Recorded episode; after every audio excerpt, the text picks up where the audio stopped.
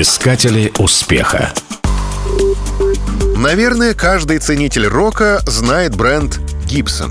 Ведь именно на этих гитарах играли свои соло музыканты Металлики, Guns N' Roses и Led Zeppelin. Между тем, основатель одноименной компании Орвилл Гибсон начинал свой бизнес как производитель мандолин. Его струнные инструменты отличались новаторским дизайном и отличным звучанием.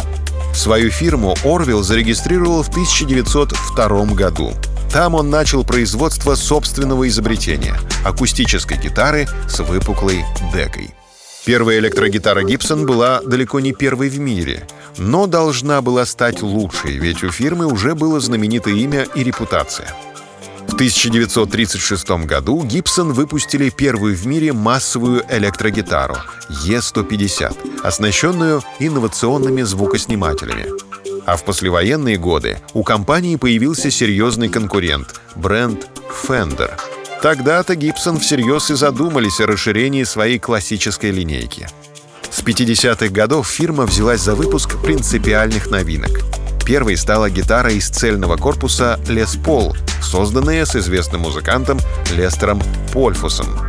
А затем появилась и футуристическая линейка гитар с острыми углами. Смелые эксперименты музыканты оценили не сразу. И во многом своему успеху модели Explorer и Flying V обязаны возросшей моде на тяжелый рок. На сегодняшний день завод располагается в Нэшвилле, Теннесси, Примечательно, что контроль качества осуществляют по большей части женщины. А тонкая работа, покраска корпусов и подгонка ладов все так же осуществляется вручную. Все инструменты Gibson изготавливаются из качественных материалов и стоят недешево. Но, кажется, одним звучанием вдохновляют на шедевры. Gibson — это настоящая классика и мечта каждого гитариста. Искатели успеха.